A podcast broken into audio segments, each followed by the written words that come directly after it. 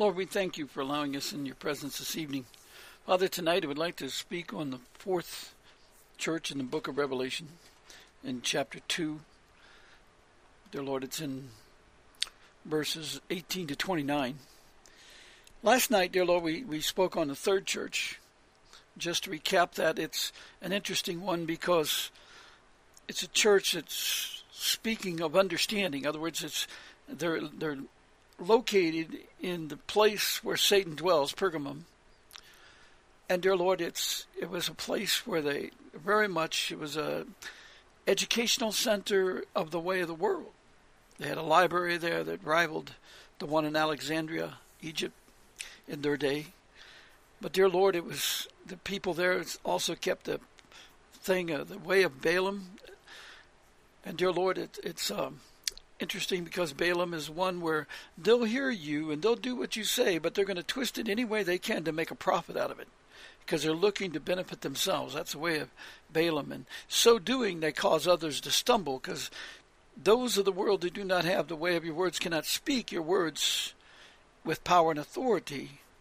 Even though they preach the scriptures and preach the books and you know, even prophesy in your name and heal people in your name, in the day of judgment, the law, the right to the law, will be taken from them. That's the way the Balaam, and they'll be destroyed, as Balaam was destroyed. So it's it's very much like that, and it was a place where even it's uh, a place that's called the snake of old, because even you, Lord, say it's a place where Satan dwells. And it's that kind of doctrine. If we have that doctrine where we want to use you and your ministry, dear Lord, the work of this to profit from it like the world is doing. Even the world system has based their law upon a derivative, a uh, just an abomination of your law. They they took writings from St. Thomas Aquinas and they, they wrote the Admiralty law around this basis, which is twisting it. They made a divinity law that they set themselves apart as living beings and they justify that everybody else is wicked and they are not, and therefore they are the ones that have entitlement, and all the other people are, to them, sinners and counted as living dead, which is what we are. That's what they call us.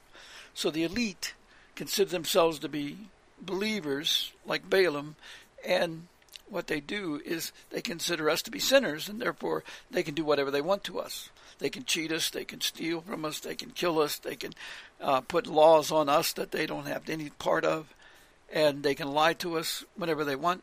And that's what the Congress of the United States did in the 2000s. They wrote it into law that they don't have to tell us the truth. What's the good for the state? Well, the good for the state is they they serve the Crown Trust. They're owned by the Crown Trust, so yes, they're they're serving the Crown Trust, and it's good for the Crown, but it's not good for us. It's not good for the Crown of the Lord either, and that's why He's taken all authority from them at this time. Anybody that follows them or tries to deal with them are dishonoring themselves before God, because it's shameful in this day to, to deal with the leaders of the world in the morning of the day of the Lord when we are required to come out from them as it says in Joel 2, 12 to 20, and John, 7, uh, Joel, uh, John 17, 17. John 17, 17 to 19. Okay, that's Pergamum. Pergamum is uh, a place. It's interesting too that the name uh, is Pergamum is has a weird twist to the name, but it basically means married, and it's true. It represents this the understanding that we have, and we're married to our understanding. Whatever we understand is what we do. If we don't have knowledge and words of wisdom of God, if we don't have the knowledge of the words of wisdom of God, the knowledge of the holy, we will not have understanding. We will have understanding of the way of the world, and we will do like Balaam. We'll make do with what we have and believe that that's okay, which is the failure of the lukewarm church. The lukewarm church should have learned by all the ways of the first six churches of the teachings of you in these churches of what we should live like and how we should learn and we should not make the mistake. But the lukewarm church was neither hot nor cold, and so you say you're going to cast them out just like you do to the prophets, the healers, and those who cast out demons who called upon your name in Matthew 7, 21 to 23 at the time of judgment. They'll be cast out because you never, they never knew you. Well, that's the, the work of Pergamon. That's the, the failure of Pergamon. Now, it's interesting, the next church is the church of Thyatira. Thyatira. It's a church that some say the name means perfume or sacrifice of labor. And that isn't what a lot of others bring that name to mean. But it, it it's kind of um, it is because it's the way of the counsel Lord. This is the fourth church. It has to do with the way of the fourth Spirit of God. Now, there's a way of understanding that these churches are all related to the spirits of God, and that is the Lord uh, chose seven churches. All of them were located in the area that's called Lydia, L Y D I A. It used to be called Lud or Ludum, but it's called Lydium. And it means, Lud means the almond tree or the bender. And that's what it is, the counsel of the Lord. They try to bend your laws. They're trying to cause it to make up laws. The world system is trying to make up laws that enable them to overcome you, Lord. They're trying to take your place. That's why they have the, the pyramid on the dollar bills with the 13 layers of bricks. When in Job we learn that the firmament is a cast iron, meaning it's all cast in one piece. It's like a cast iron mirror, it's all one piece. It's like a bell, you can say, but it's like a four four sided bell. And you're at the top, the capstone at the top. The and nothing holds it in the bottom because the bottom is is empty. There, there's just cloud there, then they could fall right through it. It's empty below the, the world. It falls out into the pit. But all that is of you will go up. All that is of the wicked will go down. They'll go down to the prison of Sheol in the deep, or they'll go into the prison of death that's in the abyss. And later on, they'll go into the prison of the second death, which is also called Gehenna or the lake of fire. So that's kind of like the way that is. Now, fourth spirit, Thyatira, is relating to the fourth spirit of God, which is the counsel of the Lord. It's the judgment. So this is the judgment um, church. In other words, this is specifically, we're going to be judged if we have not kept the way of the Lord. We've not heard you. We've not sought your words of wisdom and not increased in understanding. You will not give us good counsel. I mean, you're giving us counsel to guide us until the appointed time. But there's a point in time where you're going to take the light away because the fourth spirit has this. It's, it's like the fourth day of creation with the firmament. The lights are in the firmament. They judge us. They rule over us. And it's those words that we're going to be judged by. John 12:48. So Thyatira, this fourth church, has to do with judgment. That's why it says that it's like a perfume or like a sacrifice of labor. If we have not heard you and have not become doers of your words, then we are not going to be found worthy to be set apart into your kingdom at the separation judgment when it comes suddenly upon all of us on the earth. We'll be shocked to be cast out and punished with the wicked. We're going to be set aside from your land. We're going to be moved to where you want us to be to be punished. So, this fourth church we should listen to. Now, let's read it. It says, And to the angel of the church of Thyatira, write, These things says the Son of God, who has eyes like a flame of fire and his feet like fine brass. Remember how he's coming in Zephaniah 3 8. He's coming with fire. I know your works love, your service, your faith, and your patience, as and as for your works, the last are more than the first.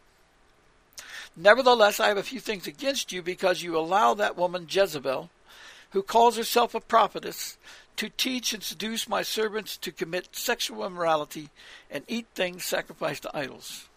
And I gave her time to repent of her sexual immorality, and she did not repent. And indeed, I will cast her into the sick bed, and those who commit adultery with her into great tribulation, unless they repent of their deeds. I will kill her children with death. That's the plague of God that's coming. And when he says kill, it's like in the plagues are going to be so severe, it'd be like in you're dead. It's like Job. It was like he was like a dead man, is what he was saying and that's the plagues that was on him. His, his bones were withering and so forth. And his skin had all those boils all over his body. And he talked about his bones being of great pain. It's because they're withering. God's going to do that with the people at this time. That's called the plague of Tzitzaret, the plague of death that's coming. That's the fourth plague. It's the way of the fourth counsel, which is the way of this fourth church. He says, Indeed, I will cast her into a sick bed, and those who commit adultery with her into great tribulation, unless they repent of their deeds. Which is exactly what he's saying in Revelation 18 1 to 4. We will share in her sins, and we're going to share in the plagues that God is going to bring upon her. And who is this prophetess? See, the Lord, I mean, the ruler of the um, House of England is the Roman, the Holy Roman Empress of this time, and she's over the Church of England, over the Protestant Church. She rules over the Vatican. She rules over uh, Islam. She rules over all of them. She controls the treasuries of all the nations, and all the nations' leaders have signed the Law of the Sea Treaty, giving her ownership of all the seas and of control of all the corporations, of which they've enabled or listed their nations as corporations under her. So all of them are under Jezebel, who is the Holy Roman Empress, which is Queen Elizabeth II of England and all the people who serve her, the Rothschilds, the, the C family, all these families that serve her are of this. And the Vatican is one of the 13 major. There's seven big families. There's two really big ones. Then there's the seven, which concludes the first two. And then there's the 13, which includes the first seven, which includes the first two. They have ranks in there. I've sat in meetings where this was obviously uh, done. I mean, it was obvious how they were negotiating. It was obviously that the second five families had to negotiate with the Crown Trust for the purpose of the others, which included the Vatican, which was of the 13 but not of the seven.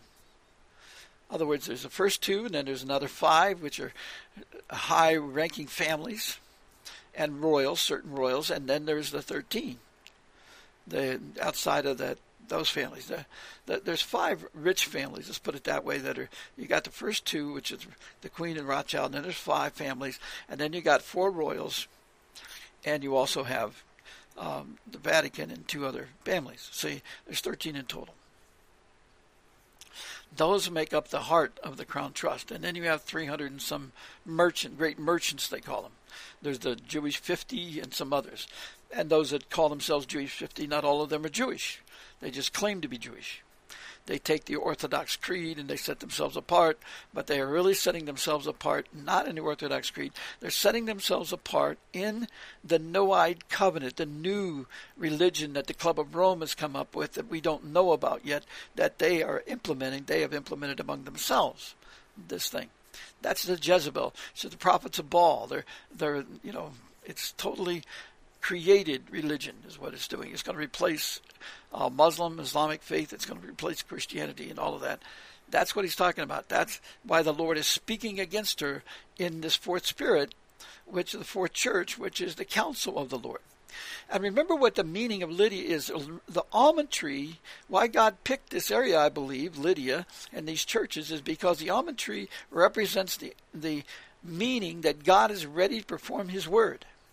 He was always ready during this whole time of the 2,000 years since, since the cross to perform His word if we would have turned to Him and heard Him, but we wouldn't do it.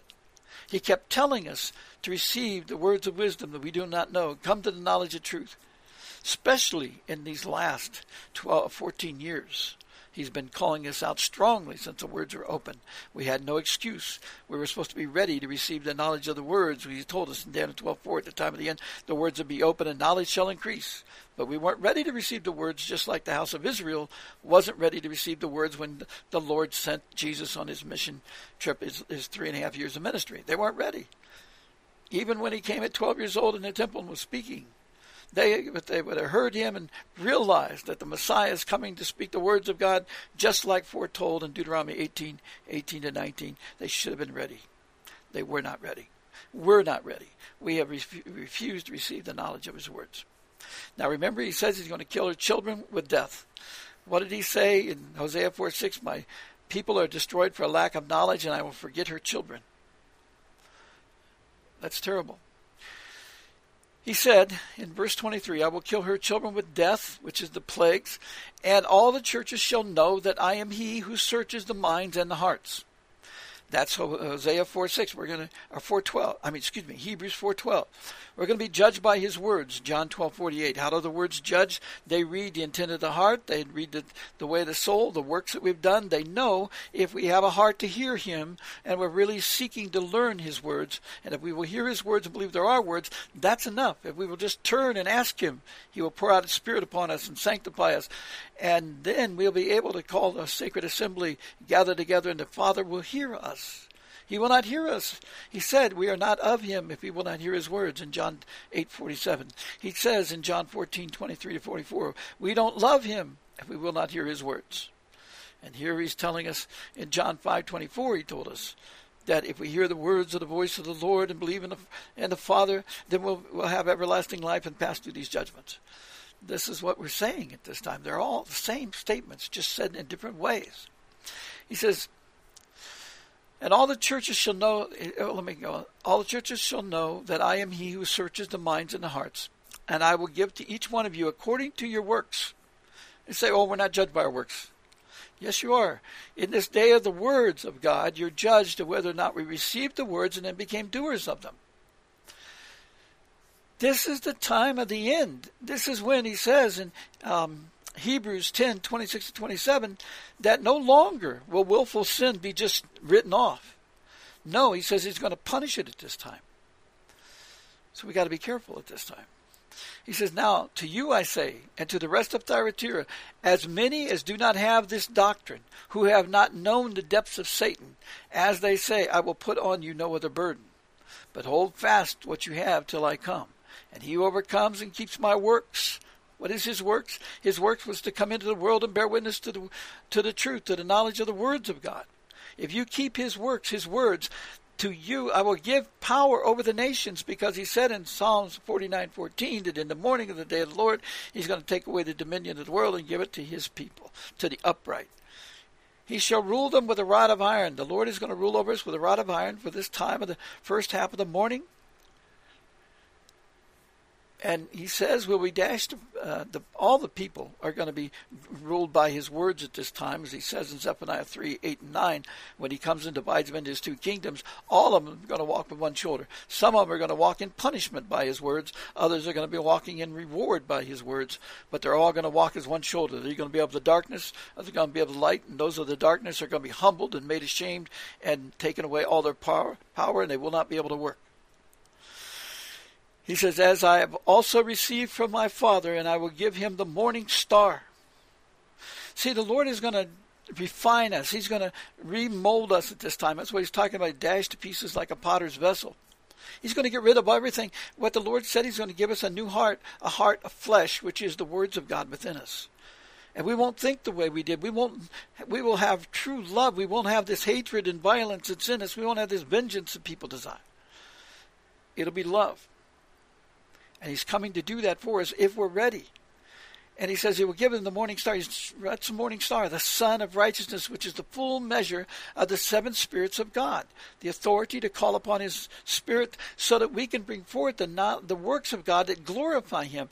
The, the whole creation is waiting for the sons of God to arise. The sons of God are those in John 10, 34 to 37. It says, To those whom the word comes, the morning star comes, they shall be called sons of God. In other words, the little gods. They're going to be like little gods because they'll be able to speak the words and the works will be done. You know, this thing about Lydia, Lydia, and all these places that have the king of Lydia on the coin. And Jesus, even Caesar, it was all Caesar at that time, uh, was a, these faces the coins. That's to advertise their king. You're not going to have that at this time. When, when, when you want to do a work, you don't need the gold you'll build a temple out of the gold. You'll make streets out of gold and things like that. But the words are more valuable than gold and silver. They bring forth the food from the earth.